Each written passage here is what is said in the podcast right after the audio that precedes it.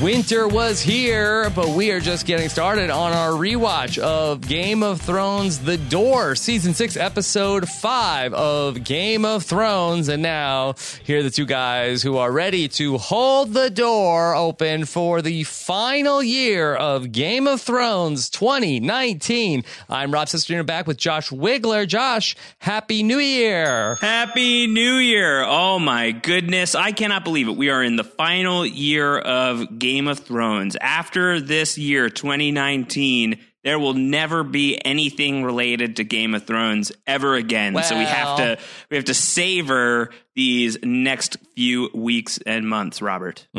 Yes, uh, there will be probably no less than uh, you know seven Game of Thrones uh, projects in development. That's a luck- lucky number. Yes, one one for each of the seven. I think that Yes. they have that uh, the mother, the father, the stranger, the crone, uh, Lady Crane, uh, all will be in development at HBO. Oh my god, please not the Lady Crane show. no. Yeah. All right. So a lot of stuff to talk about here. A very famous episode of Game of Thrones today. Uh, the Door, and probably the highest high we've had in season uh, six so far. Yeah, absolutely. Some time travel getting uh, dipped into my Game of Thrones over here. Uh, what a what a treat! And I remember at the time when this episode aired, just being fully mind blown by the Hodor hold the door reveal, uh, which of course, as we've uh, relitigated numerous times on this podcast, and everybody else in the Game of Thrones space has also covered extensively. Uh, the books by George R. R. Martin are only through five out of seven entries currently published, um, and in those, you know, at, at some point in one of those final two installments, this event that we see here in the door, where Hodor becomes Hodor, and he becomes Hodor via some Bran time travel, warging, green seeing, shenanigans, chicanery. Uh, that's going to happen at some point in a future book. We haven't even read that yet. So for the book reading crowd, uh, co- you know, consistently losing the advantage over the course of these final, uh, these these last couple of seasons, this was a big whammy. I think that this was probably the biggest whammy uh, up to this point for people who um, had read the books first before watching the show. Nobody saw this coming except for the story of that one guy who cornered George R. R. Martin in an elevator and said, Hey, is Hodor called Hodor because something happens where he has to hold the door? And George R. R. Martin was like, Well, you guessed it, but no one's ever going to believe you. And then it actually happened. Yeah. I mean, that all took place actually in an elevator. I think so. I think that's the story. I feel like that's the story. I may be a little bit fried at this point in getting that jumbled up, but I believe that that is a that, that's my recollection ironic, of where it's like, hey, Yeah. hold the door, hold the door. Wait, hold the door. Oh, is that Hodor? Like, Yeah. oh, well, you don't Yeah. know how close you are. Someone can correct me if I'm if I'm wrong on that story. I feel like there's a ver- a version of the truth is is somewhere baked into that story. Okay. All right. So a lot of stuff to get through. Uh, Happy New Year to you and yours, Josh. And to you and yours, Rob. Uh, I I expect this to be the greatest year of all time. Don't at me. Come on. Come on. You're going to put your hot streak in jeopardy. That's true. Yeah. All That's right. true. Let's open things up with Sansa. And interestingly, uh, the episode, The Door, starts with uh, knock, knock. Yeah, the knock on the door. I, Ah. I was reaching for the soundboard. I said on the wrong Yeah. show. Uh, no, no, no, no. Maester Maester Mike, his ears are burning right now. Oh God, yeah. But the it begins with a knock knock, and it is a scroll for Sansa Stark. Sansa has a visitor in Molestown. She has no idea how far Molestown is. Uh, which feels uh, kind of crappy for somebody who is from the north. I feel like you got to know your your northern geography a little bit better than this. Yeah. And then uh, Sansa's going to head down to uh, Molestown. Do you think she like uh, tells Jon and Davos like, "Hey, I'm going to go out for a bit"? Yeah. Going to Molestown. See ya. Molestown also is like uh, desecrated at this point, right? I mean, like it's been ransacked already. Doesn't seem like there's much going on. When Sansa gets there, she's like, uh, it's like this clandestine meeting in an abandoned house in Molestown. So for her to go to Molestown uh, feels like a kind of a, a big deal. You'd have to imagine that if she had told Jon Snow, he wouldn't have been thrilled at the prospect. You wouldn't think so. I, I have to think that this is uh, under his nose uh, in terms of is it under his nose, right? That he would that he doesn't know about if it's under his nose. Yeah, I think behind his back. behind his back, sure. It's because uh, yeah. then she will give him information later on, and he doesn't say, "Oh, wait, is that what you were learning when you went to Molestown uh, by yourself?"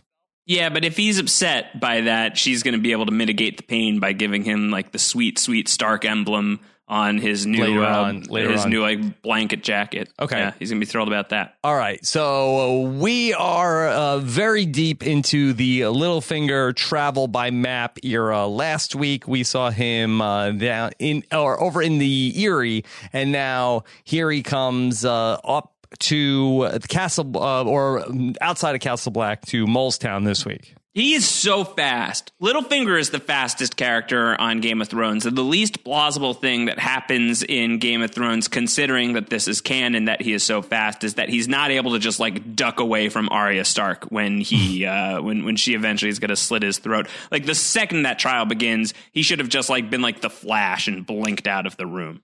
Yeah. Littlefinger is telling Sansa he's here to give her aid. What's what's Littlefinger's play here? Is is he sincere that he just wants to see the Starks back in the North? you know we're we're in the we're in the final era of Littlefinger at this point. He's going to make it through this season. He'll be in all of season 7, but we know where his story ends. And so with the benefit of knowing where his story ends, I think that we can safely say that Littlefinger is kind of in like desperation mode. a lot of a lot of those gambles have not paid off the way that he had hoped, uh, and probably by his own admission, he's a he's a gambler. If you're not willing to lose everything, you'll gain nothing. He's in kind of the losing everything uh, part of the tailspin here, uh, and I, I think with with Sansa, he he's bringing the Knights of the Vale up. He knows that she needs some help. He knows that she's going to try and rally the North, uh, and he wants to he wants to do a make good. You know, he wants to make her feel like she can be Queen of the North and be the person who is large and in charge up here with the backing of the Vale. What he isn't accounting for, once again, was just how awful Ramsay Bolton was. You know, that's what he missed out on the first time, and now Sansa is going to catch him up on everything that happened between her and Ramsay. And Littlefinger is this is going to be news to him, and he's really not going to be able to do anything in the the charm department. Uh, you know, he's not going to be able to to talk her down from all of the pain that she has lived through. Okay, and she tries to describe some of the things that she has uh, been through. Littlefinger uh, does not really want to hazard too many guesses about uh, what Ramsay did to Sansa, and, she brings up a good question of like, "Oh, I thought you're the guy that knows everything. You- Yeah. you, didn't know this. Yeah. You didn't You know, know- he was a psycho."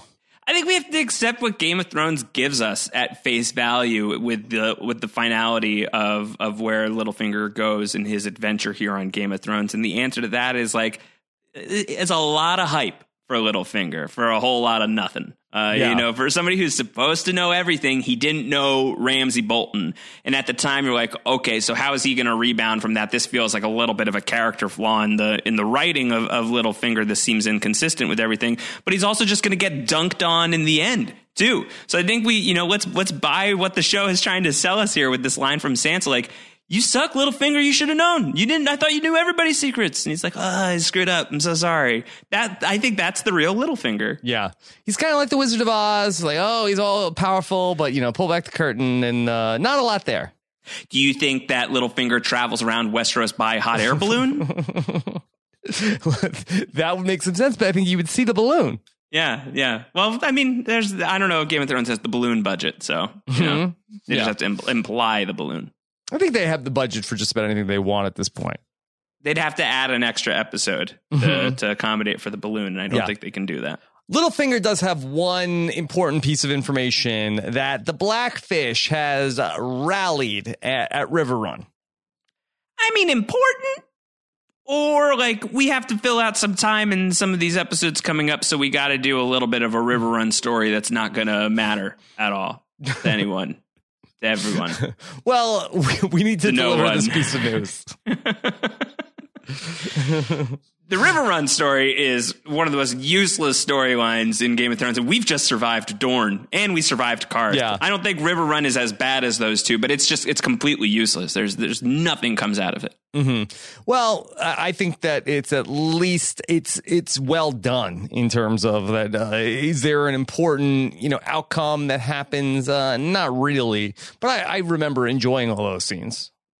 Well, I, am I'm not I'm not so sure that that's true. I'm okay. not so sure. I'm just. but, but, there's nothing that's that is burned in my brain. It's fine. Being, it's fine. You know, it's, laughably yeah. bad. No, exactly. It's totally fine. It is. It is middle of the road. A river runs right through Game of Thrones in terms of quality, and it is just like perfectly average. Okay. All right. Uh, let's go back to Braavos for some more sparring between Arya and the waif. Yes, and uh, the waif is is kicking Arya's butt and telling her she's not ready. She needs to go home before it's too late.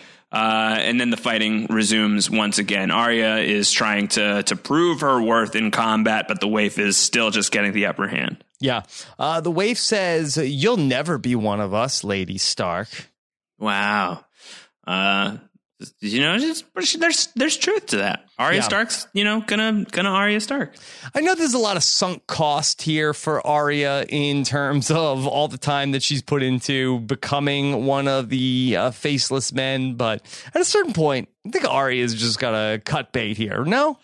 Yeah, absolutely. I mean, she been through enough yeah, she's gonna she's gonna you know she's not really gonna graduate, but she's gonna take all of those skills she learned at the the University of Black and White, and she's gonna be able to to roll into the job market and take her face off and put on other faces and still do all of the stuff. So, uh, and she gets to still be Arya Stark, so she kind of gets the best of both worlds. Okay, all right. So Arya is with uh, and Hagar, and uh, they are talking, and he's got a new assignment for Arya. It's like a little bit of like a video game. Like, all right, uh, here, here's the next mission. Oh man, is this like a Bandersnatch moment where uh, she gets she gets to choose whether she reject, wants to reject the mission. yeah, kick Jaqen H'ghar in the balls. okay, so do you want to take this mission? Yes or f yeah? no, no. Okay, so Arya is uh, told about a uh, new assignment, and uh, the assignment is there's a lady named Lady Crane. Yes. And she is a performer and you need to go and take her out. Yes. Lady Crane needs to die. She performs at this theater in Shilba Square. Uh, Arya has been given a second chance. There are no third chances. This is it. So either way, if she if she succeeds and Lady Crane is is killed, then that's a big victory for Arya. But if Arya strikes out on this one, Jaqen H'ghar is basically saying it's you who will die, Arya. So uh, you better get this one right. High stakes, high stakes. High stakes. It's either you yes. or Lady Crane, Arya. Okay. Yes. We now go to the performance uh, live in uh, Shilba Square, and it is a vaudeville version of the Game of Thrones Song of Ice and Fire. Yeah, the Crane of Thrones. Uh, this this is a fun scene. I don't remember what we thought about it at the time, uh, but like this is you know it's it's obviously it's it's very upsetting for Arya to watch, and it's a real perversion of history. But I think to like kind of relive the uh, the glory days of season one and some of season two in this extreme fashion in this story within the story, it's kind of fun. It's a little different from what you normally get on Game of Thrones.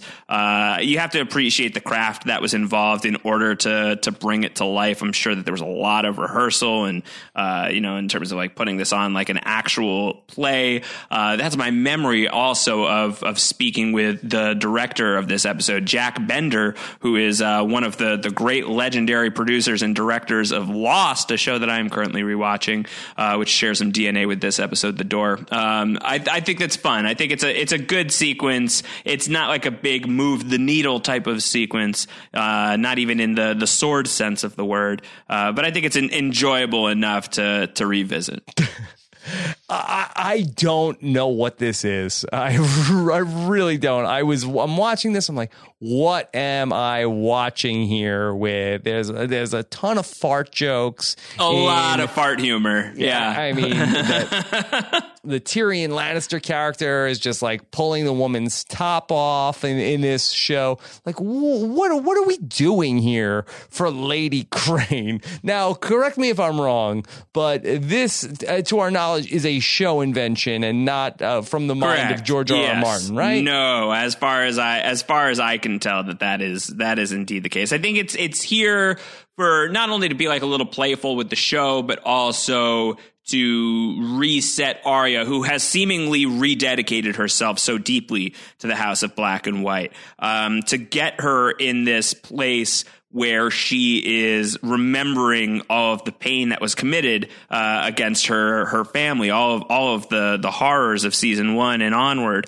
Uh, and I. I yeah, and I, I think it pulls her back away from the mission once again, uh, and it makes a lot of sense as to why Jaqen H'ghar would assign her this mission in particular. Because like either you're going to to measure up and you're going to be able to kill this person given the storyline, and you're you know not going to get like completely derailed by the personal vendetta, uh, or you're going to fail here. Uh, so I like it from that perspective. And in terms of like the utility of of where this may be going overall like is there a greater significance to the lady crane storyline is something that we we would imagine the answer to that is basically no that like we know the answer to that in the context of this season that she is going to die and then Arya is going to fight the waif and Arya is going to reclaim herself and all of that. But is there something to be studied in the fact that Lady Crane plays Cersei uh, who Arya hates and has had on her list forever. Uh, people have wondered will there ever be any kind of confrontation between Arya and Cersei in the end game of the show? And in this version of events, Arya is able to find sympathy for the woman who portrays Cersei Lannister. Is there any such sympathy for Arya to find in her relationship with the actual Cersei Lannister? Later on down the line. I think when we when we get a, a final accounting of all of these storylines, I don't think it's impossible that there will be some poetic irony that you can mine from the Lady Crane material in retrospect. It's possible that uh, that could be the thing. But in terms of this being some sort of a test for her, where Cersei is already somebody that's on her list, you would think that then, you know, it would be so easy for Arya to kill somebody who was Cersei as opposed to it being a challenge for her to kill somebody in the story. Like if this was, if Lady Crane was playing Cat uh, Cat Stark, then Right. maybe it might be a little bit different. Where she's like, oh, I can't kill her. That's my mom, or that's Sansa. I can't, I can't do that. But the fact that it's already Cersei, like I feel like that that would be a slam dunk to kill her. And but Totally. then it, it is interesting what you're saying in terms of maybe could she take mercy on the real Cersei? Uh, not trying to rhyme, but uh, the, uh, I don't really know if we like Arya doesn't seem to have that takeaway of wow, this is so weird. I mean, you play somebody that I hate, but I've re- really come to admire you as a person. Like she doesn't, uh, you know, it might be like a cool thing, but it doesn't seem like the character really has made that leap.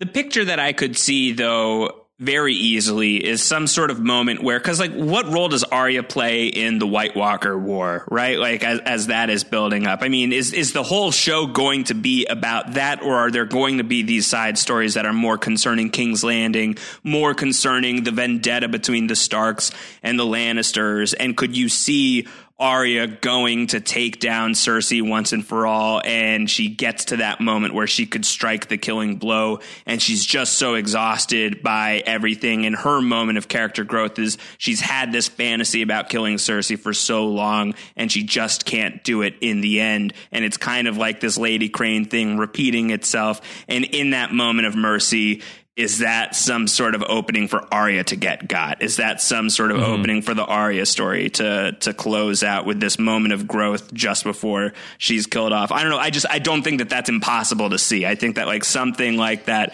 is is is potential. There's potential for that on the board as we're looking ahead towards the final six episodes.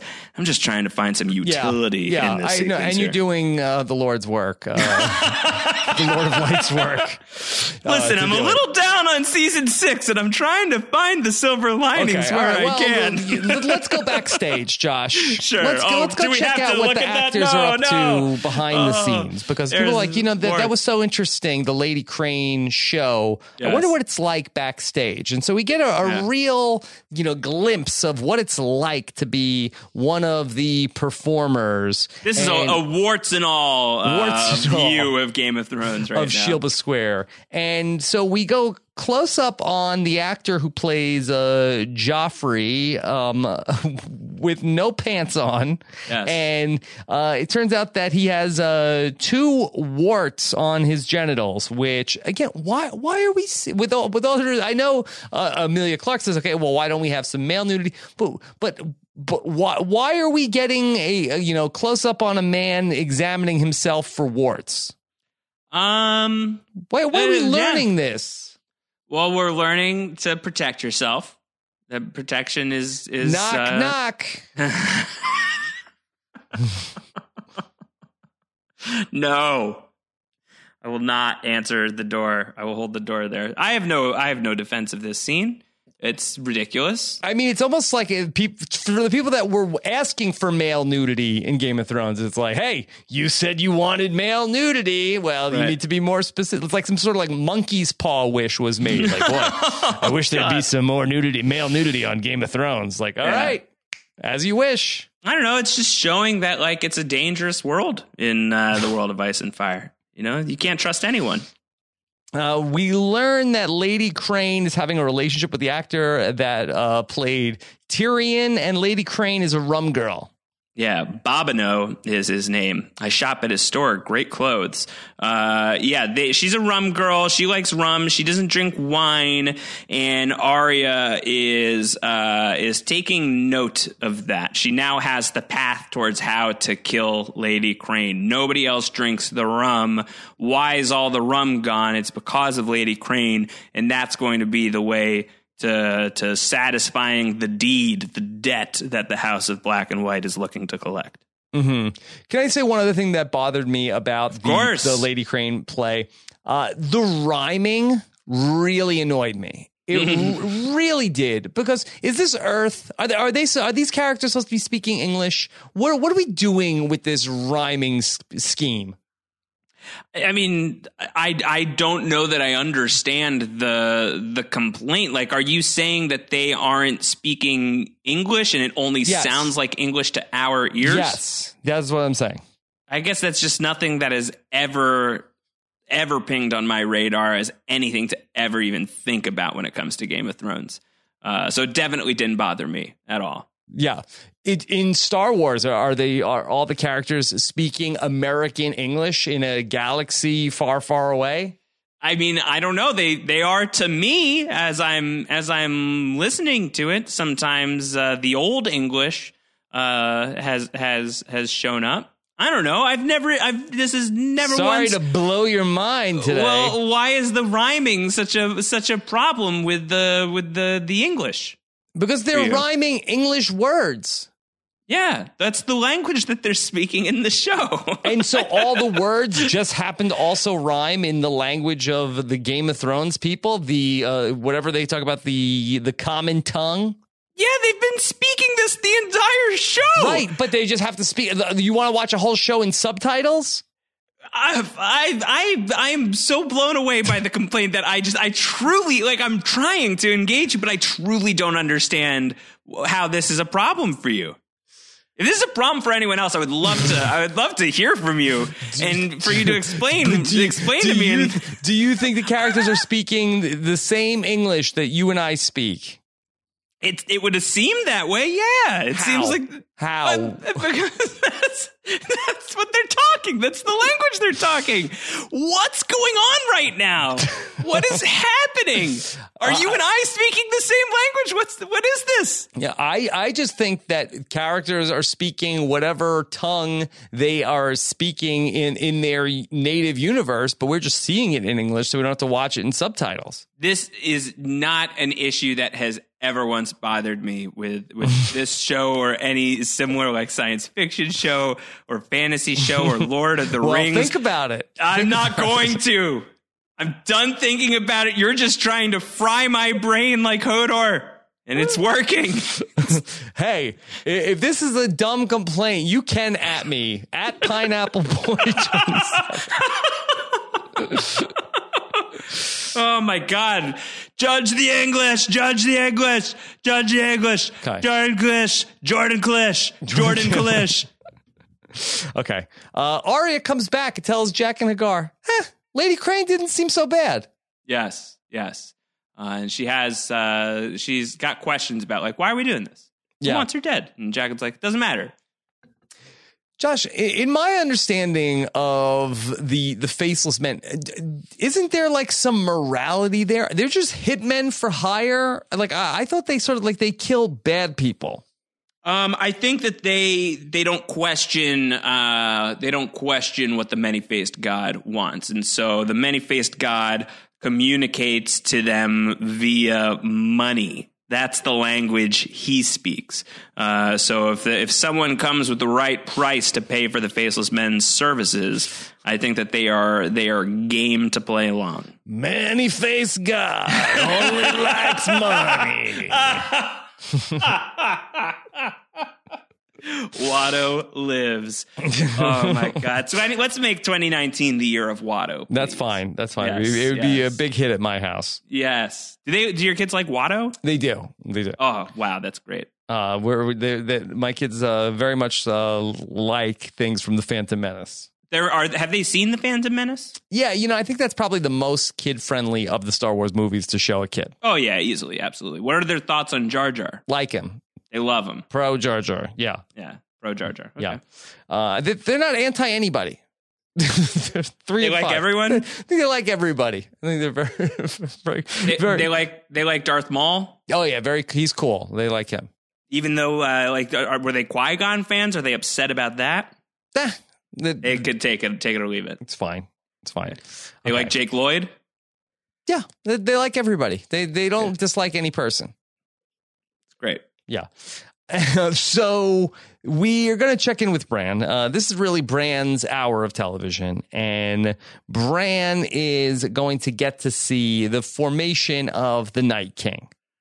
Yes, and this was another moment that was a bit of a mind uh, mind boggle uh, for the the book reading and show only crowd alike because there has been no explanation for uh, uh, mommy, daddy, where do White Walkers come from? This seems to be the answer. The children of the forest created them. They were people once upon a time, and then they got obsidian in the heart, uh, a, a nice dose of dragon glass to the chest and that is going to turn you into a White Walker. Apparently, is the is the way of it, uh, and we see that happen here with uh, with this man who turns into the Night King, and it's uh, a bit of a reveal that's just kind of like airdropped into the middle of this episode. Yeah. What do we know about this man?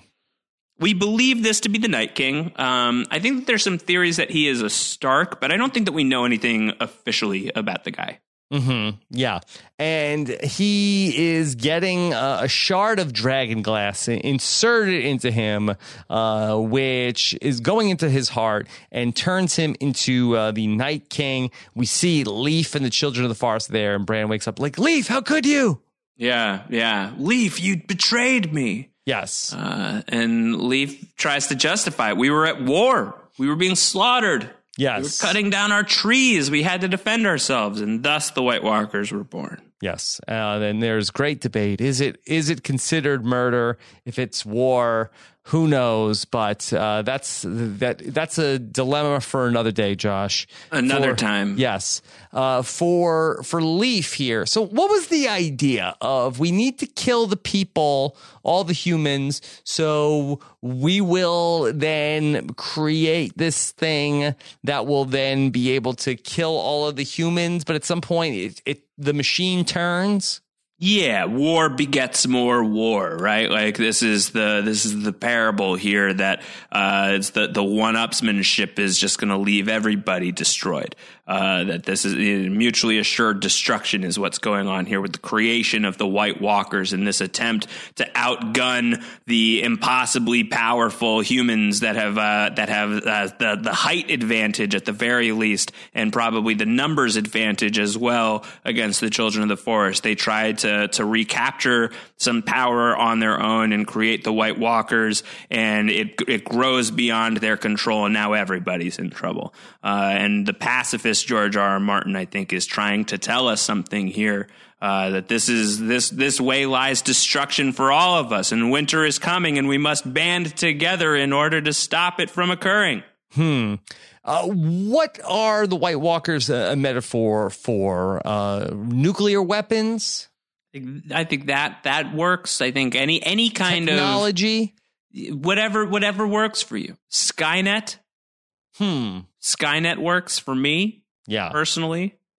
Yeah. You know, the the global warming is is a well trod, uh, well discussed metaphor within Game of Thrones. You name it. Any kind of uh, adversity through uh, just like uh, short sighted thinking. I think is uh, is what we're seeing uh, at it, that. That's what George R. R. Martin and the creators of Game of Thrones seem to have uh, set their sights on. All right, on to Pike. We're going to spend a lot of time here on the King's Moot and oh, it a lot of it is is is moot. Oh man, it's not good. Yeah. It's not. It's not good. It's bad. Okay. We'll yara yara some of this. Okay. Please, yes. All right. So where we kick off the big King's Moot. Who is going to be the leader in the primary for the new leader of Pike? And yeah. so Yara steps up, and then there's a guy who's like, What? A queen? Come on.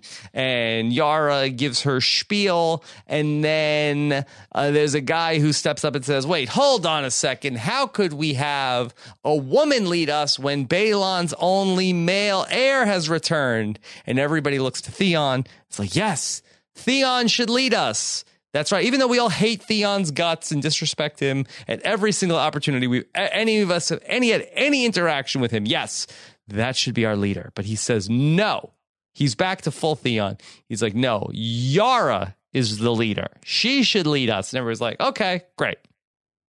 But then but then, yes, Euron 1.0. And now we, I think we're pretty high on the uh, second time around for Euron Greyjoy following a reboot. But here's Euron in his original incarnation. A lot of robes. He's wearing a lot of robes? A lot of robes, heavy attire, big hair, weird beard, really mean, just showing up and just farting all over the Iron Islands and ruining a good thing. The scene could have been nice and short and clean, and Yara could have been in charge, but no. Here comes Show Euron, who is a, who is a pale imitation of Book Euron, to just completely mangle the Iron Islands. And man, this stuff is just bleh, whiff, whiff. now Theon, I thought has a good moment when he's telling everybody to uh, for vote for Yara. I thought he was like uh, like the music swells. He has a nice moment there. But then here comes Euron, and then we have to relitigate this whole thing. And he talks about how he's the one who killed uh, Balon Greyjoy, and they're sort of calling him out. And he says, "You know what? I, I apologize to you guys. I should have killed him sooner." mm-hmm. Yeah. Yeah, he totally he totally owns it. He's yeah. like, yeah, I I I got him. I did it. I'm the killer and he sucked and i'm i'm uh, i'm here now and you guys can be friends with me. And everyone's like oh i never thought about it that way. Mm-hmm. yeah. And everyone's everyone's into it. Yeah and very quickly, uh, they are on board with Euron because he's got a plan of here's what we're going to do. Uh, we're going to build a bunch of ships, and then I'm going to go take the ships to go find the Dragon Queen because uh, she's got armies and uh, three dragons. She's going to love me. And then uh, I uh, am going to get her into these ships, and then I'm going to hook up with her, and then we're going to take over.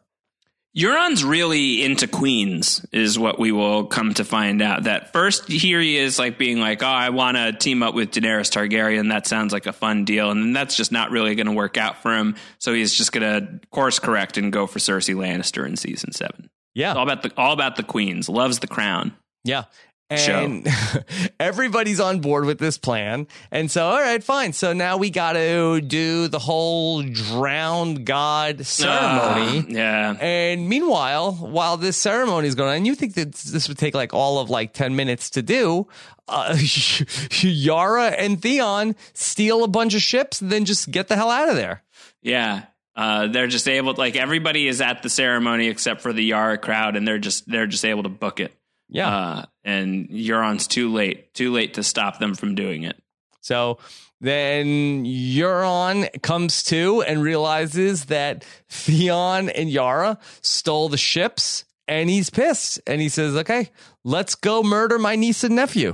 Yeah, I don't remember if I said this at the time on any of the podcasts, but it's always the the touchstone that comes to mind when I watch this scene is when Euron and all of the other uh, Iron Islanders are just like marching single file Yeah. and rounding that corner to go and look for Theon and Yara. Just reminds me of Mama Fratelli and her children in the Goonies. 'Cause they're just like storming through the cave. Just such a weird walk. What a weird little thing that is happening here. I agree. I think it's a little low budge in terms of like uh, this is the uh, the cabinet of Euron Greyjoy realizing that they've been had. Yeah, for like all of these like reckless, chaotic Iron Islanders, they really fall in line, literally. Like it's a very impressive feat for them to all be just like uh, uniformly single file, very orderly. Right. Like they have like 20 guys and they were all at the uh, drowning of Euron Greyjoy. And then it was like nobody else was on duty that day. That's right. They just parked their ships and then left the keys in the ships. And then Theon and Yara just show up, take them all, and then uh, leave them high and dry. and just bail. Yeah, Yeah, and then so on. So Euron Euron is telling these people like, all right, so they're gone. Uh, they took a lot of ships, but if you can build me a thousand ships, I can give you the world. A Thousand ships is does seem like a lot of ships. a lot of ships, especially in like the amount of time that it seems that they that they build them. Yes. Maybe Euron is also the innovator of some sort of like ship assembly line. Mm, I can see that. Yeah. Okay. All right. Let's go and check in at Vaes Dothrak, where uh, Dany is meeting with Jorah and Daario following uh, last week's big blaze. And so she's like, you know, Jorah, I don't know what to do with you. Yeah, like I mean, you saved me, and that's great. But I also did once tell you that if I ever saw you again, I'd have to kill you. So I can't kill you. Kind of have to maybe exile you. Can't keep you. I don't really know what to do. And Jorah's like, uh, you know what? I'll answer this for you. I can't go anywhere with you. I'm sick. What? No, I've- impossible. I've, I've got the thing. I've got the the spot, the cootie spot on my arm, and you can't touch it. It's gross, and you'll get sick too. Hmm Yeah. And this does end up being uh, kind of convenient for uh, Dany in terms of solving this problem. And uh, Jorah is, uh, you know, a big mush. Uh, I love you. I always loved you. I love you, Dany. Yeah. And uh, she says, No, do not walk away from your queen. I order you to go get healed. Yeah, heal yourself. Uh, and so he's he's going to do that. He will do Yeah. exactly that. And she says, "When you get better, you come find me because you're gonna you're gonna be part of the squad when I roll into the Seven Kingdoms." Is Dany bluffing here? She's sort of like, well, oh, I know there's no cure for grayscale, so let me just send him out, and uh, it's kind of a fool's errand, but at least he can go out feeling good. yeah, I think it's a little bit of that. But then, like on the other hand, it's like, well, if if he does make it back, that's impressive. He's found the cure for grayscale. Like I got to take Jorah back at that point. Hmm Yeah. Okay. So uh, it's a win-win for Dany. Yes. Yeah. It is. And so that that is the last we'll see of Jorah until season seven, I believe, will be the next time we see uh Jorah, and that will be once he's getting all of his scabs picked off. Yikes. Okay. All right. Josh, let's check in on what Dany's cabinet is uh, thinking in Meereen right now. Yes, because uh, they are, you know, it's been about two weeks, two weeks or so since the pact with the Masters. There have been no killings carried out by the Sons of the Harpy. Uh, only a couple of Masters have been killed, and that was the day of the truce. So it seems like uh, the future's so bright in Meereen that they gotta wear shades. It's a good deal for everybody Yes. here in Slavers Bay. Tyrion feels like uh, that we have a good story to tell. We need to get it out there. Right, they need to craft a press release. Yes. they need to. They need to alert the media uh, of what's going on. Uh, they need to bring back maybe the Meereen Daily Press Briefing. Uh huh. Yeah, Yeah. they've made Meereen great again. Yes. So it's Good all- job, yeah, guys. good, good job, guys. But then uh, Tyrion says, no, we need a good spokesperson out there. Right. And none of these people are ideal candidates of the people who've been left behind in Meereen. Certainly Tyrion's a great talker, as is Varys, but they're outsiders. Nobody really trusts them. Uh, Grey Worm, he's a shy guy. Uh, Missandei, really not feeling it herself. Uh, Tyrion has another idea, as we've been seeing for quite some time now out here in Essos. The Red Priests have been feeling emboldened. They've been out on the streets. They've been talking to the peeps, and so Tyrion thinks we need to get a we need to get a Red Priestess out here to be pushing the word of what's going on here in Meereen. Yeah. I kind of thought he was going to be going for Missandei should be the uh, Meereen press spokesperson. I think that would have worked. I think that would have been that would have been good. Sande speaks multiple languages, so she I mean, could have that, even like, literally you know? her job. yeah. She's a communicator. She's in communications. Mm-hmm. No. The communications were short. That's a line from the Phantom Menace that I'm sure your children know. Yes. Yes. This is a good Obi Wan. yeah. So we're gonna bring in a red priestess, and uh, she is straight out of Volantis. Yes, Kinarva. Mm-hmm. Yeah, Or Kinvara, rather. I apologize to Kinvara, the Kinvara fan. right. And to me, this scene, Josh, is interesting. But if memory serves, ultimately, other than to reset, Varys is not down with magic. Uh, I kind of feel like that there is no reason for this. No, I think that that's that's one of the things that is uh, that is that is distressing on the rewatch of season six, especially for me, is is how much of this. And granted, we don't we don't know how the show is going to end yet, so there there could be utility to a lot of this stuff in in the final six episodes. There's only six episodes left uh, to to justify Lady Crane and Kinvara's existences. Um, we don't we just don't know, but there there just feels like a lot of the the wheel spinny uh, material here in in this season that I had either forgotten or uh, was more tolerant of at the time. Um, I think for the Kinvara scene and the matter of setting up once again Varys's relationship with magic, uh, in which he, he really does not care for anyone who who uh, you know describes himself as a worshiper of the Lord of Light or somebody who uh, believes in in the power of R'hllor and uh, can can do all these things given his own personal history with a sorcerer. I feel like we will see in season seven, right when when Miss uh, when Melisandre and Varys meet, and she gives him that chilling prophecy that uh, you know I have to die here in this strange country, and so do you.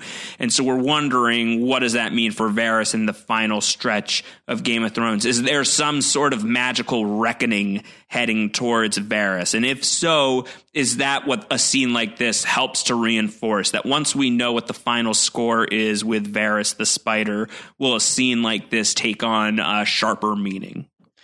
Yeah, to me, it just seems like they just needed like a Melisandre stand-in here, and that's what this scene is about. Yeah, I think that seems, you know, that that seems fair. I, I think that it's, you know, these episodes are an hour ish long, if not an outright hour, and they need the material. And so here's a scene with Kinvara. Enjoy. Yeah, Josh, do you think that Varys is going to kill Melisandre? No, I don't. Um, I could I could more easily imagine Melisandre killing Varys, maybe. Um, though I, I feel like that Varys has to get the jump on somebody who has magic. But Varys isn't really a killer, right? I mean, like we haven't seen him that way. Certainly, he's not opposed to uh, lethality as a tool, but he's not typically the trigger man on anything other than the dude he's had tied up in his box for years. Yeah. So when when he does roll up his sleeves, it is unconventional. So I think like the idea of watching Varys stab somebody is uh, is a strange idea. I really uh, I really like the idea of like one of the more politically minded characters having to have a moment where they must reckon with the the magical threat, like the more supernatural threat that has been facing Game of Thrones all the way down. Like I, this is why I was so bummed when Littlefinger died. I felt like for Littlefinger to become um, the victim of like the White Walkers, although he you know is taken down at least in part by magic with Bran, so that's somewhat satisfying. I think for for that to happen to someone like Varys, especially somebody whose history is so tied up with magic as it stands, for him to be taken out by a White Walker in like a moment of slow dread that he can't negotiate his way out of would be very painful and tragic to watch, but I think might be in character with what he has been all about. Varys the spider versus an ice spider, potentially. Could you see that? Maybe that could happen. But don't you feel like that Varys needs to come down on victorious against magic? Hasn't he been through enough at the hands of magic that he also has to die from magic? Rob, if you thought that this had a happy ending, you weren't paying attention. Isn't that a great line from a previous Game of Thrones episode? Yeah, I just feel like I could see Varys like snatching Melisandre's necklace or something like that to reveal her for who she really is. I, it's been such a through line on the show of Varys hates magic. Varys hates anything with magicians. We got the whole thing about his backstory. We get it reset here again in season six. We're to get it again in season seven. I just feel like that the ending of his story needs to be Varys versus magic, and I think that uh, he's just haunted by magic his whole life.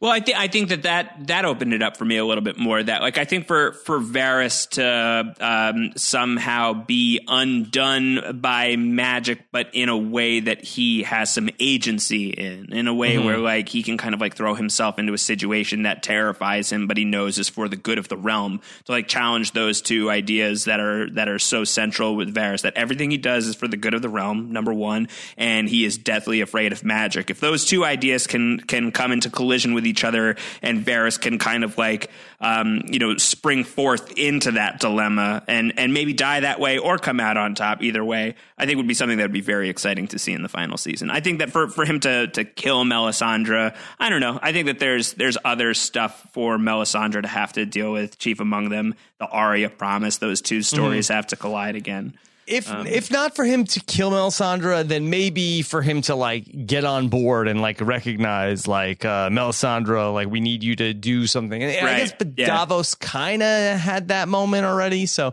um, we'll see. We'll see how it goes. Okay, I think something like that sounds sounds doable. Yeah. Okay. But his path definitely in this final season will and will somehow intersect with magic. I think it, it's it's hard to imagine any scenario where that's not the case, given uh, the thrust of it. I think you, you, classify White Walkers as as a magical uh, entity, right? So if that's the case, then then Varys is headed into that into that conflict in some way, shape, or form.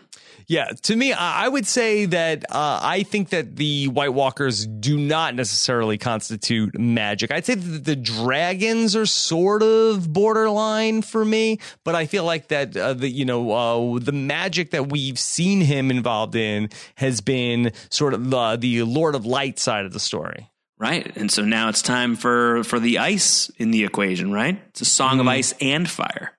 I guess so. Know? Um, let's check back in. Speaking of ice and Bran, he can't sleep. You know, Bran, people think that, okay, well, he's just a mature guy, but he's still like a rambunctious, rebellious teenager at this point. And so when the three eyed raven goes to sleep, it's time for Bran to log into that treeternet. yeah, he's using his dad's Wi-Fi password. He's sneaking in. He's getting past the the parent control settings, and he's mm-hmm. he's going to go out. It's kind of hard to know exactly what it is he's trying to do.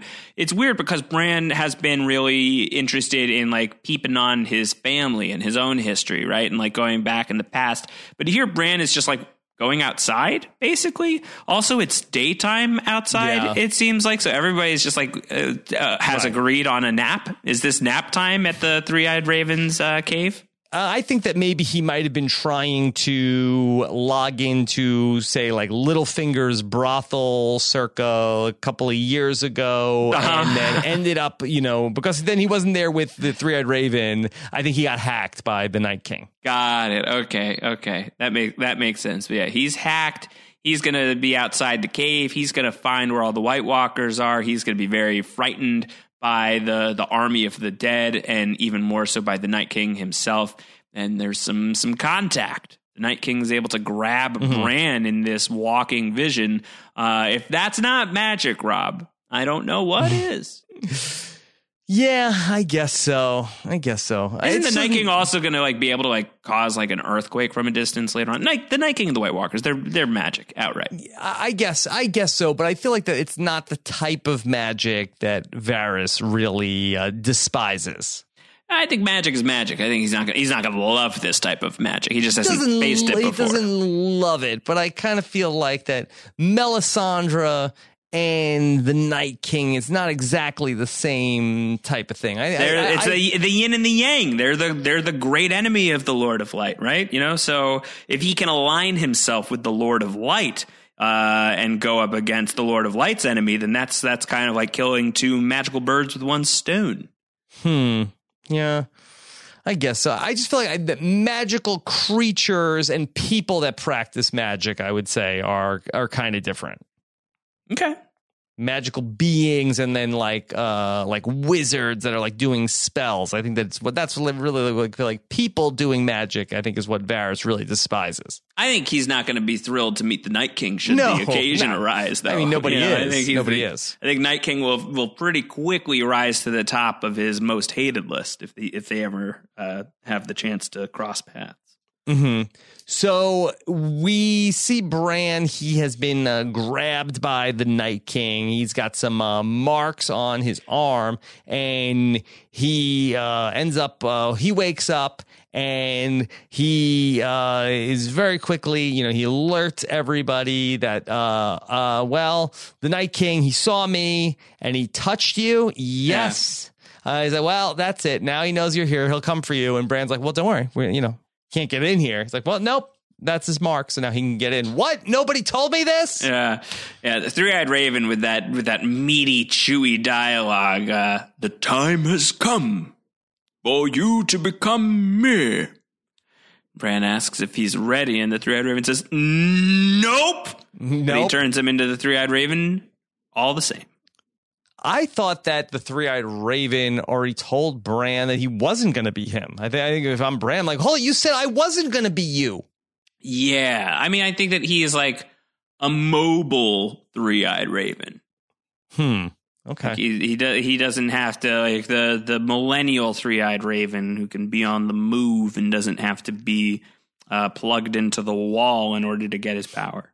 Josh, did the three eyed raven know this was all going to happen? Where, like, was he ever like pretending to be asleep so Bran would go do this? You have to think, right? Like, I mean, uh, if we're going to see in the next episode, Bran's going to be continuing to have like his Neo moment where he's downloading all the information uh, of Westeros history and becoming the Three Eyed Raven, and he's going to see the wildfire explosion from the Light of the Seven from the season finale. Uh, so you know that there is like some you know version of of forward looking that the that the three eyed raven is capable of. So if that's the case, gotta imagine the three eyed raven saw all of this coming, right? Like like this is all this is all part of the plan. Like all of this is like kind of like faded in a way. Yeah. All right.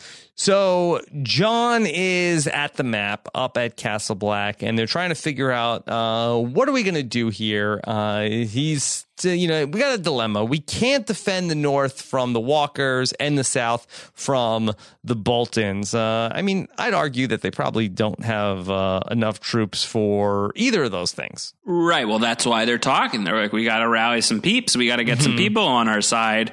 They're like, how about the Umbers? No, the Umbers screwed us. They they they gave Rickon away. We can't trust the Umbers anymore. But the Karstarks, they didn't know that they had an option. They weren't uh, aware that this was a Bandersnatch deal. They could they could go they could go Bolton or Stark. They chose Yeah. Bolton. Davos is like, uh, trust me, you don't have the Karstarks. Uh, you know, your brother uh, killed a very important Karstark. Uh, that's not going to work. Not gonna not gonna happen. Uh, Yeah. So there are a couple other houses in the north that they wanna they wanna try and track down. Um, we get a name drop of the of the Mormonts. We know that uh, Lady Lyanna is on her way. Very excited about that. That's going to be great. Um, but Jon doesn't have the Stark name, so that's going to make this whole operation a little difficult. And Sansa's going to say, "I'm a Stark. I can vouch for Jon. He's every bit Ned Stark's son as Ramsay as Roose's.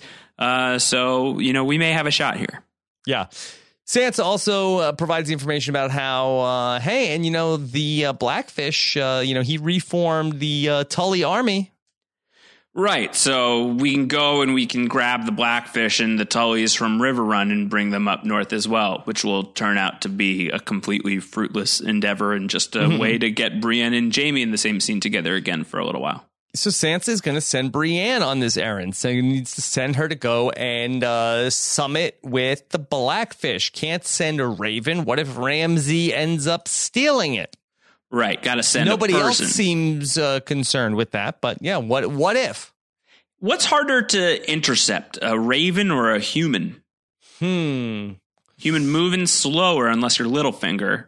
Yeah, Ramsay's got those dogs. Right. I feel Yeah. like the I feel like the person's probably the easier thing to intercept. I don't know.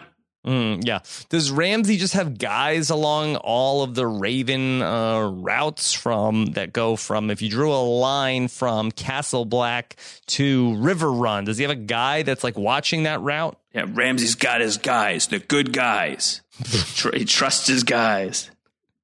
This guy's Riverrun guy. Yeah.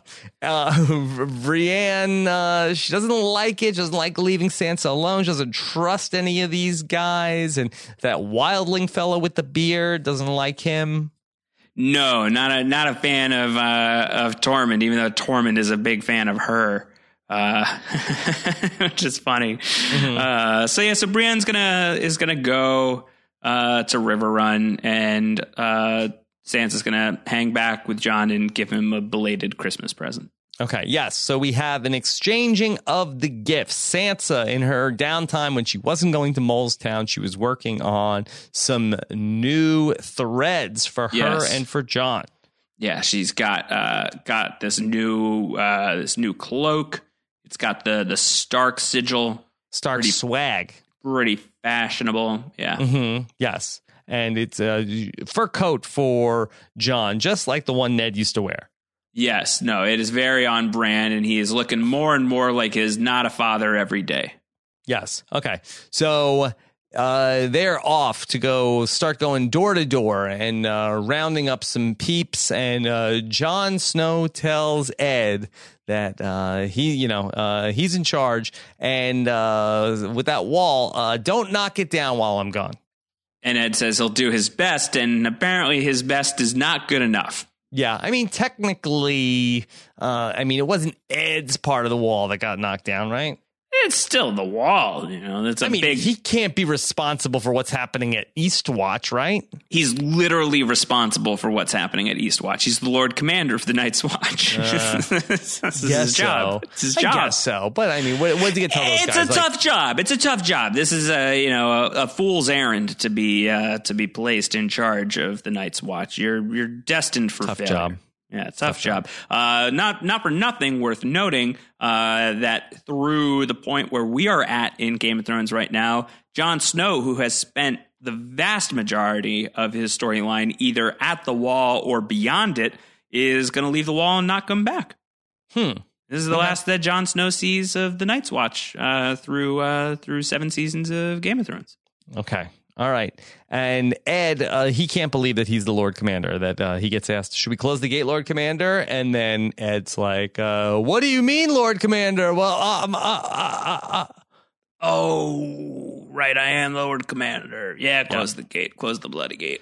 crazy Ed. Okay. All right. Let's go for our big uh, coup de grace here today, Josh. Oh, it's so sad though. We have to say goodbye to Leaf. Got to say Yes. goodbye to to Summer. Summer. To, Yes. to the three-eyed Raven and all of his Mhm. his witticisms, and Hodor as well is on his way out the door. Okay. Now Meera is is pumped up. She's like, finally, we're getting out of here. She's talking about all the different things that her and Hodor are gonna eat. Uh, Hodor seems to be in good spirits. Hodor's in great spirits, especially because Meera's talking about breakfast. You know, she's Mhm. literally counting her eggs before they hatch.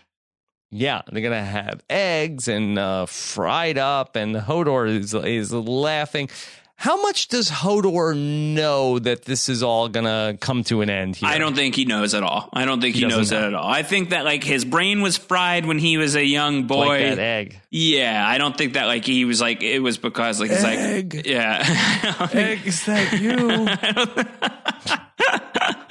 I don't think it's like he knows that on January 2nd, 2019, Josh and Rob are going to be talking about the day that I die. Like he doesn't have like anything like that, but he had this traumatic moment when he's a kid uh, that uh, links him to that final painful moment.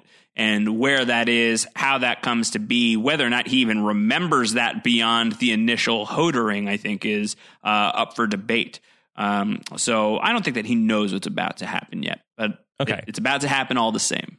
All right, so there's a ruckus going on outside. So Meera and Leaf go and they check it out, and uh oh, Night King and his army is here. It's bad. It's not good. The Night King and the army are, here, and the Night King is able to like uh, do some plate tectonic power Yeah, moves. what's up with this? Does he ever do this again? uh, not yet. Not yet, but Hmm. you know, he's his appearances are limited on the show, so we just don't know the extent of his powers yet. Yeah, so that he can uh, create a fault line, crack the ice. cracks the ice and he's able to to access the the great tree and he and his wrecking crew are about to storm forward and uh, it's time to it's time to to get this show on the road but Bran is uh, you know it, there's no alarm Yeah. clock in the world that's going to wake this kid up And then uh, why didn't the Night King do this in season seven when like the band of seven is like out there in the middle of the ice for like a whole episode? because he he used the power I was Uh, already used. it's it, it's like a one time use Okay. like the way that the way the Melisandre hasn't Yeah. produced another shadow baby. These, these are hard magic spells to perform. You can only do them the one time. Okay. All right. So, uh, meanwhile, uh, you know, we're trying to wake up Bran, but we can't because he is in the past and he is watching a young uh, Ned Stark with uh, with his father. Yeah, he sees his father. He's seeing things from Winterfell, and he's just having all of these different moments from that uh, from that courtyard moment in Winterfell. As Meera and Hodor are trying to just like do everything in their power to save Bran and stop the violence and stop the situation, but they are uh, it is it is a fruitless effort on their part as the whites are just coming in and children of the forest are getting killed and there's fire and the the fire that can't be passed but they're able to like get around the fire because they can like break into the cave through the top of the crave cave so like there's no none of the plans are are working out like every def- every line of defense is failing in the face of the night king's approach hmm Right. Uh, we do see uh, Rickard Stark, uh, Ned's dad, uh, tell him as he's sending him off to go to the Vale. Uh, he says, uh, "Look, if you have to fight, win." So uh, we see that Ned learns that okay, if you have to be in a fight, you, you can fight dirty. That's okay. yeah ned did not learn that lesson Mm, yeah, well, I mean, he did uh, when they were, uh, you know, in that fight outside the Tower of Joy. But yeah, but he wasn't the one who did the dirty thing. Yeah, yeah. So uh, that he you should remember his dad said that that was okay. All right, so you know, uh, stuff is going down. The whites are coming in every which way. Uh, we need something to happen. Uh, Meera is screaming, "Bran, Bran, wake up! We need you!" Yeah, because Hodor starts freaking out, and Hodor is the muscle, right? Like he's the tank, and if the tank isn't working, they're really boned. And so Meera's like, "Bran, wake up! You got to warg into Hodor. We need Hodor. Bring him up." Uh, and so Bran is like kind of like loosely hearing this in the vision where he's in the courtyard at Winterfell, and the three eyed raven's like, "Bran, you got to listen to your friends. You got to listen to what they're saying. Like you got to do the thing." And so Yeah. like this is the moment where the three eyed raven must know, like, "Oh yeah, this was this was the weird thing that happened." Right. This is like uh, you're having a dream, and then the alarm is going off, and then now you're hearing the alarm in the dream. Right, exactly. It's incorporating now, except uh, a little more real than that. than Yes. that, just a little. Okay. All right. And so the Red Raven says, uh, listen to your friend, Brandon. Listen to your friend, Brandon. Yes. Uh, and so we are going to see Bran warg into Hodor. Now, if Hodor could have just, you know, n- not been freaking out, like, I don't think that Bran does anything as Hodor that Hodor couldn't just have done on his own. Yeah, but he gets scared. He gets scared. He gets so. scared. And every time that Hodor has been like a really great fighter, it's not because Hodor has been the great fighter, it's because Bran as Hodor is the great fighter. But he doesn't actually have to fight anybody here. Yeah, yeah, but like he's kind of gonna have to do a little bit of the fighting, no? Like he, like, there's like the occasional skeleton that is coming his way. But they don't fight. That he just runs with them. Like he Yeah. does the same exact job that Hodor does all the time of just like get like just run with the thing and get Bran out the door. And I don't want to. I don't. I don't know. I don't, the Hodor is about to die. I don't want to bag on Hodor as he's about I'm to die. Here he that gets if- that if- scared. yeah, I know he gets scared. He gets he was he gets spooked, and and, that, and that's ultimately what what Bran needed to do. But scares I mean, easily. If, yeah, I mean, if Hodor could have just you know not, not been spooked, then uh, then none of this would have had to happen. wow.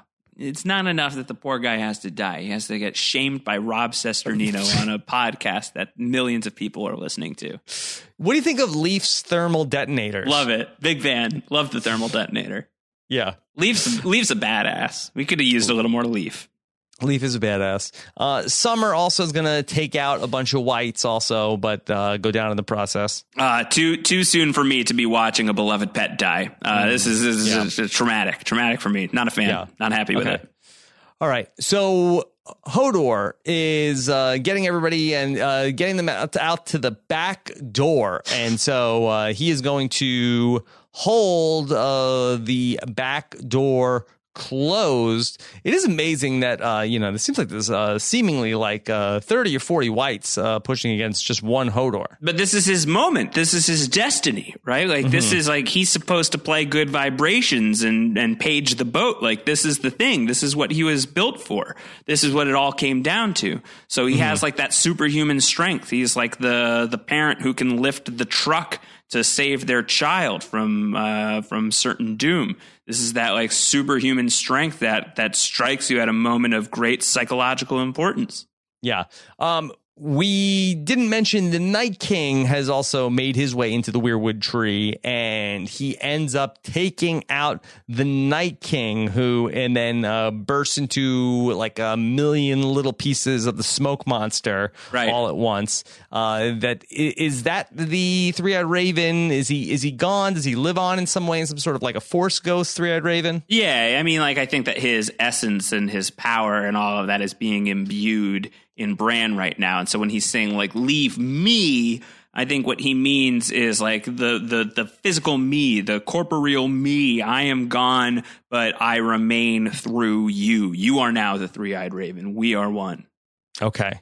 And so we see in the flashback where Hodor's eyes uh, go white and he is being affected in the past by what is happening to him in the present.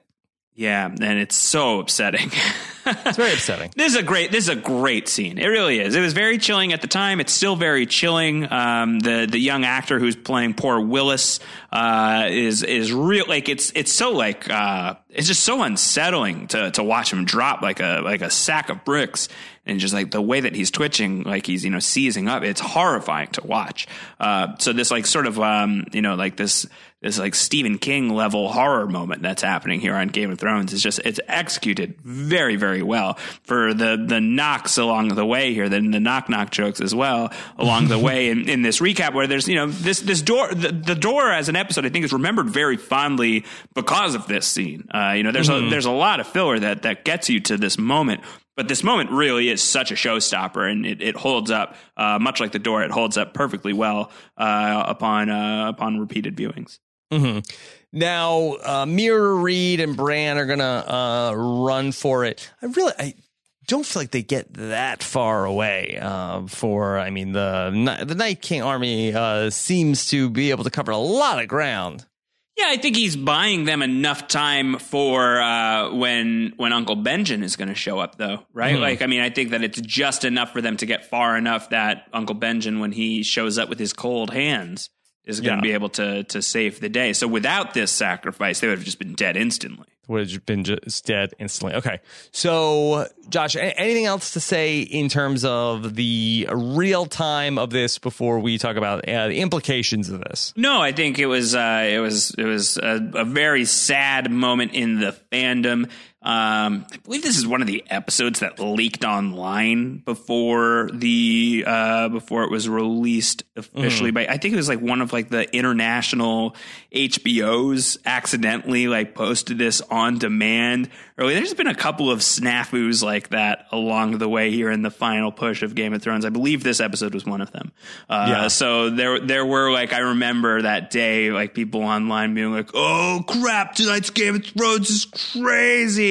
So that day that the that the show came out, uh, the the Game of Thrones Twitter sphere was a minefield. It was much like uh, what's happening in the show itself. You had thermal like, detonators yes, left and right. Yes, you just had to dodge whites everywhere you were going. Okay, all right, Josh. So this happened to Bran. Yes, yes. Okay, the show set this up what does this mean for our finale, our, our final season? You got to imagine there's the the idea that there could be some some you know utility to the time travel ability that there is either a whatever happened happened quality to the way that time travel works on Game of Thrones seems to be the case that Hodor was always going to turn into Hodor and this moment always had to happen. So whatever destiny everybody is barreling toward is just sort of like this fated thing. This is you know it's predestined. Um, fated. Right exactly. Uh, or you know you know even like the the moment the, at the Tower of Joy like Ned Stark, did he always hear Bran calling out for him? Um, I just feel like if this is just a twist to to kind of like give an explanation for why Hodor is called Hodor, it, it's a little thinner for me. I think the the implications of the fact that Bran has the ability to impact things in such a way uh, is is really the big deal, and I think that that's why some people are excited about the prospect that maybe Bran could somehow become Bran the Builder or have some role in bringing the wall up for the first time thousands and thousands of years ago. But in terms of like how this would come into play to undo the Night King, I'm not sure. And then I think that the other answer is you can imagine that like all of these Bran visions and like the his ability to go back and look through the pages of the past has already paid off in his knowledge of Jon Snow being the son of Rhaegar Targaryen and Lyanna Stark. That it's not impossible mm. that that is going to be the extent of this uh, this angle of Bran's powers. Where do you think this is all going to go?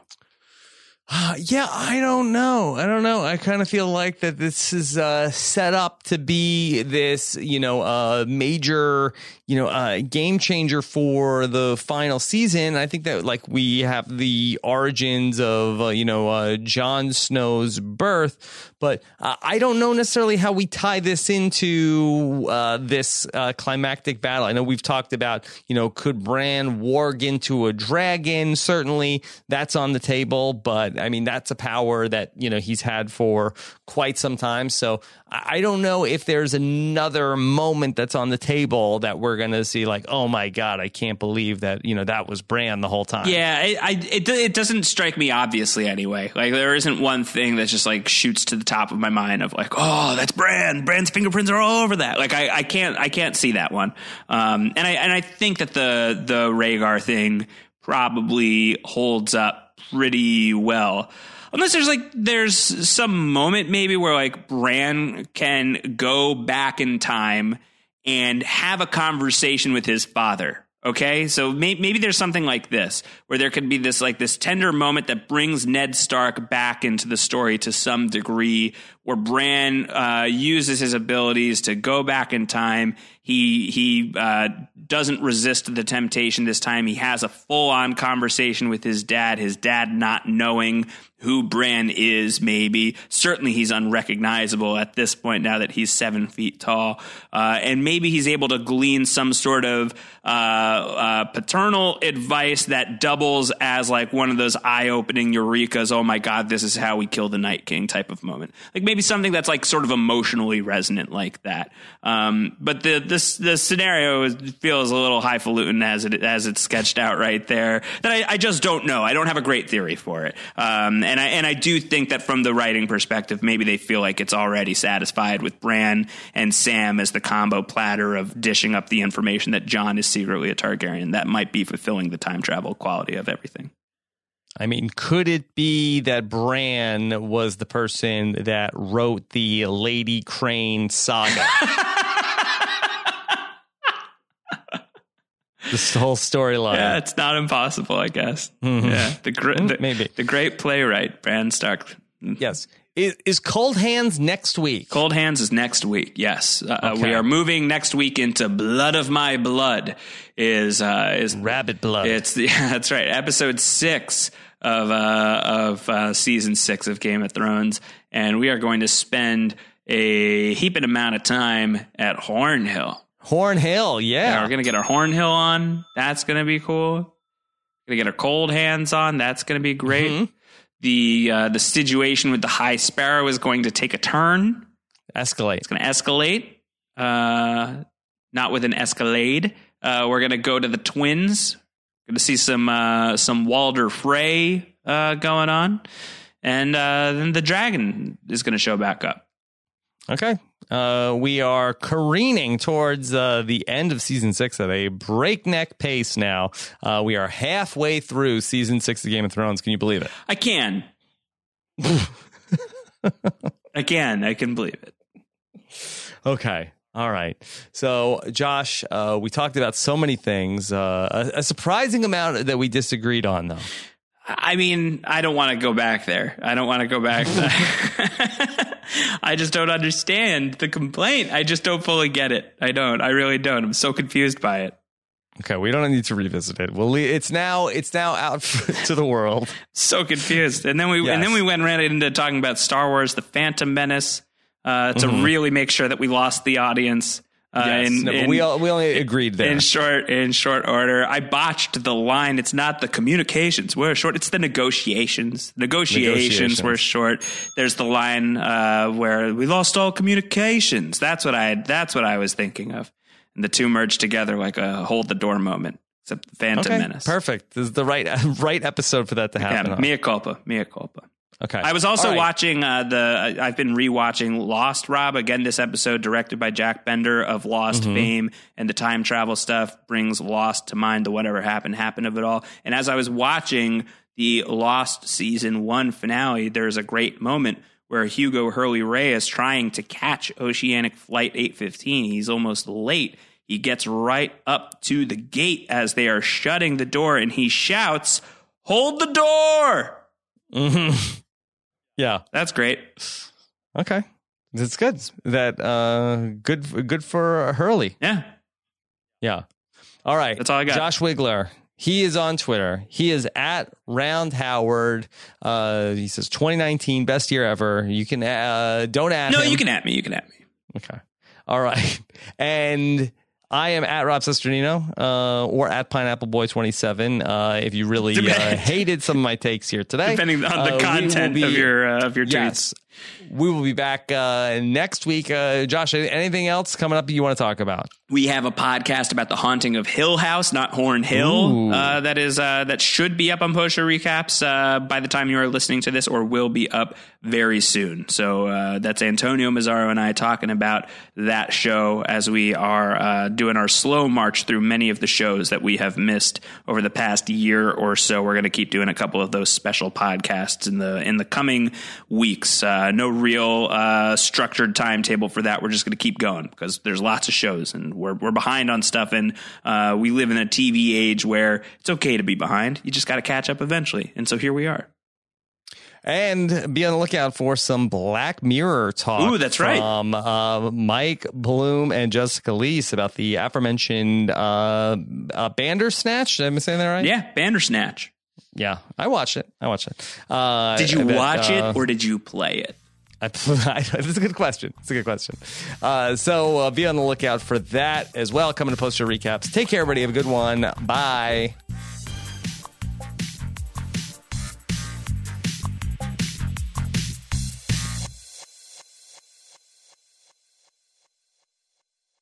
Special thanks to our friends over at TrueCar for sponsoring this episode of post show uh, recaps. Every car comes with its share of stories. That ding in your bumper when you nervously picked up your first date, that luxury package you got after that big promotion, or the mileage you save by riding your bike all summer long. And while you can't put a price tag on your stories, now with TrueCar, you can at least find out what your car is worth when it's time to sell it or trade it in. Just go to TrueCar, simply enter your license plate number, and watch how your car's details pop up. Then answer a few questions. Navigation and moonroof? Sure, they'll bump up your value. High mileage? You already knew it was going to cost you, but find how much it's going to ding your wallet so you can plan ahead. And once you're finished, you'll get a true cash offer sent in minutes, which you can take to a local certified dealer to cash out or trade in. So when you're ready to experience a better way to sell or trade in your car, check out TrueCar today. True cash offer not available in all areas.